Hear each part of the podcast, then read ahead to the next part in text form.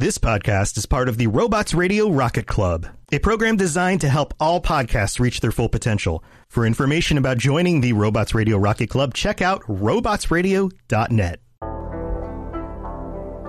Welcome to the Inheritance Cycle Page by Page podcast, where we'll be reading through all four books in the Inheritance Cycle series, chapter by chapter, page by page. We'll also offer our own insights, theories, and first impressions of the wonderful world of Alagaësia. May good fortune rule over you, may the stars watch over you, and may peace live in your heart.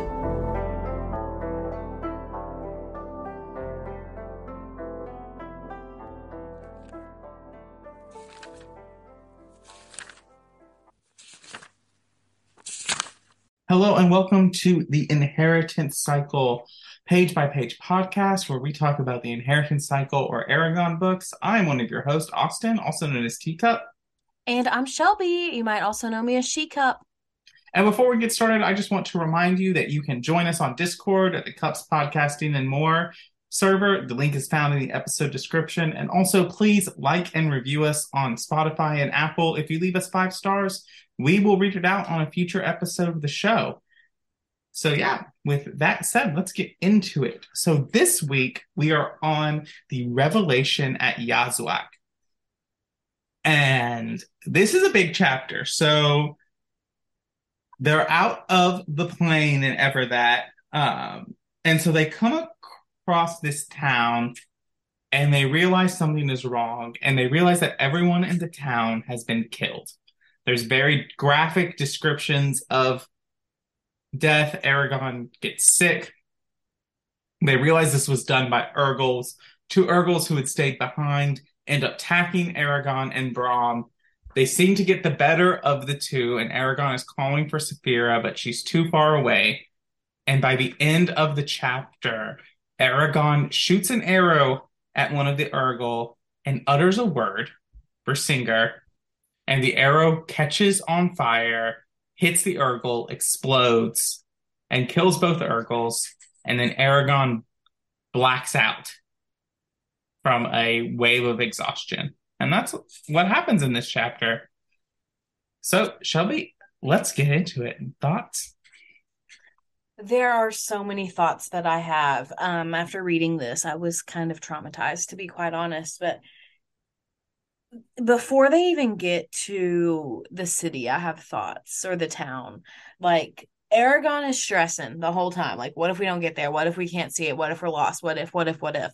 And Brom is cool and collected the whole time. So that stood out to me. But I also think this is the first chapter where we like see Eragon start to be a little bit more carefree again and um, lighthearted. Maybe not entirely, but a little bit. Um, he's starting to move past just like the that first stage of grief where you're like just consumed in it all the time. Mm. Um but this chapter after that once they get to the town is pretty traumatic. Um i just have a quote to read. Page 130 is where it's at in my book. And it's it says a mountain of bodies rose above them, the corpses stiff and grimacing. Their clothes were soaked in blood, and the churned ground was stained with it. Slaughtered men lay over the women they had tried to protect.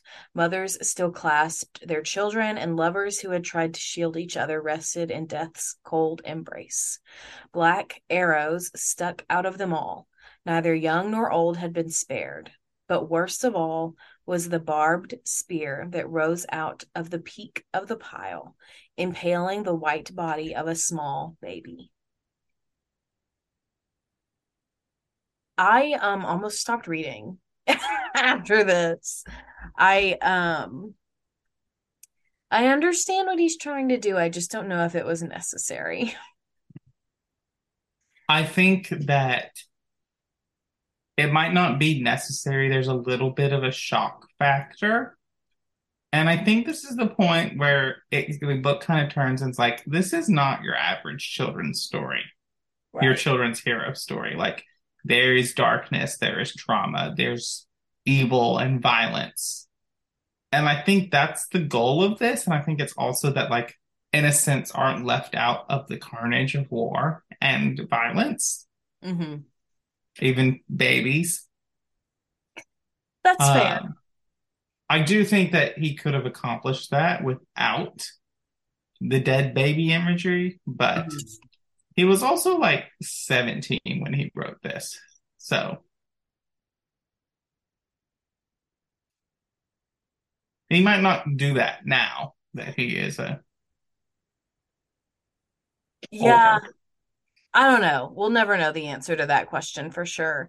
Mhm. Um, but I do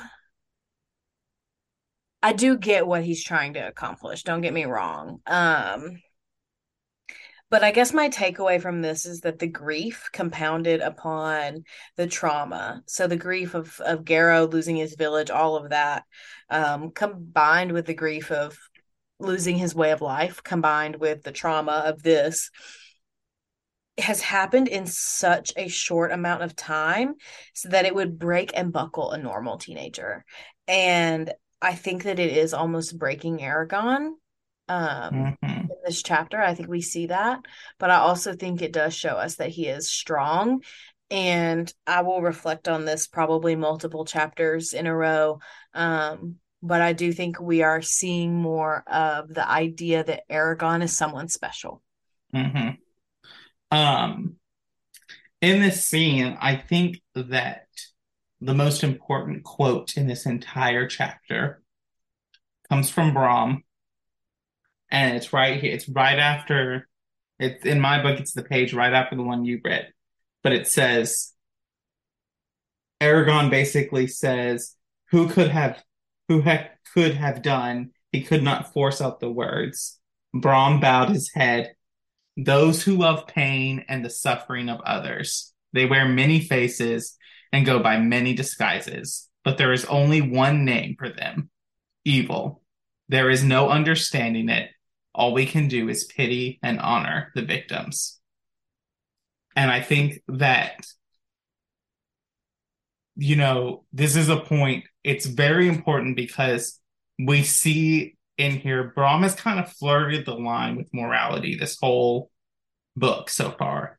But now in this, like, we see like the steadfast morality that is someone who is a good aligned person.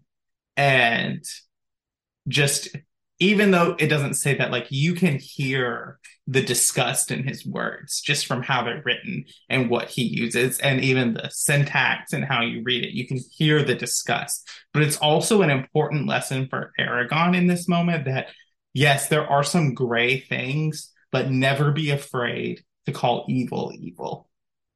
And that's an important lesson for Eragon to learn. I very much wholeheartedly agree with that. Um, very much agree with that. I think Brom has very much played like the role of the like trickster old ancient man who like is a storyteller, knows things, but he's hiding things and he's there to be mischievous. Um, and I think this is a one of, not the only, but one of the first glimpses we see of Brom as someone else.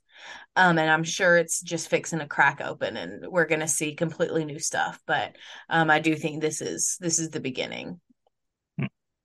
Um, another thing that I thought is I'm pretty sure that this is the first mention of the Urgals since the prologue.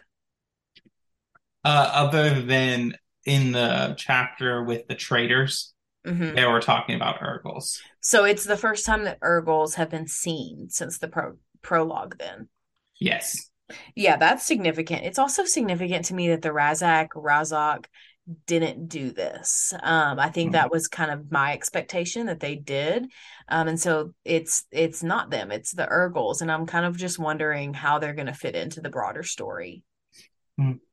Yeah. Stay tuned for more.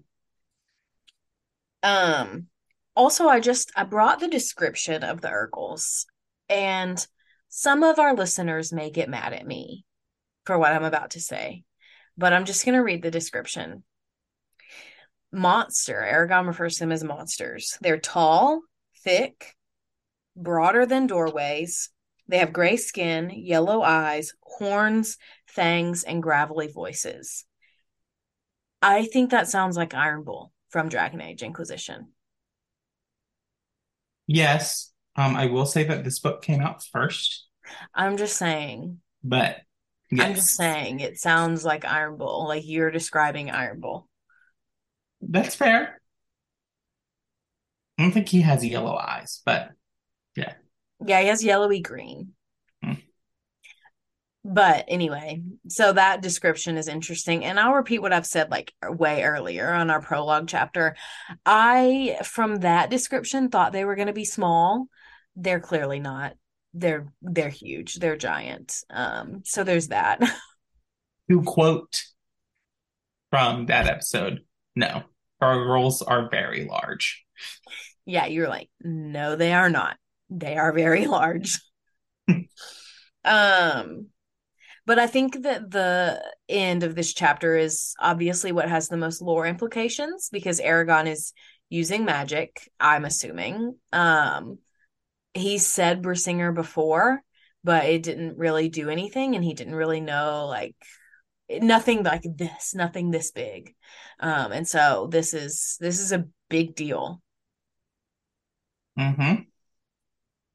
Um, yeah. Any other thoughts about just that scene of him magic or the whatever the power? Well, not really um, coherent thoughts. I wrote in my notes, all caps, what does it mean, Miley Cyrus, Brisingr? so that's where I'm at. All right. Well, what are your predictions then? So I um I do think more Urgals will come for vengeance, number one. I also think that someone's gonna see Saphira soon. It's just statistics. Um, and then last, I hope Mage Eragon is incoming. We'll just have to stay tuned and find out. You got anything else about the chapter? Not really, unless you have other thoughts. Nope. Uh, I will say this was the point in the chapter where I was like, this was the hooking point for me. This chapter Yeah. hooked me into the story. I was like, okay, I'm in this for the long haul now. Mm, Whereas now I was like, oh, this is interesting. Like, I'm going to read it. Like, there's a lot of lore that I'm interested in. And then this chapter happened, and I was like, oh, things got real, real quick. right. Um, but yeah. But other than that, thank you for listening to the Inheritance page by page cycle. Thank you for listening to the Inheritance Cycle page by page podcast. We will see you next week or next time.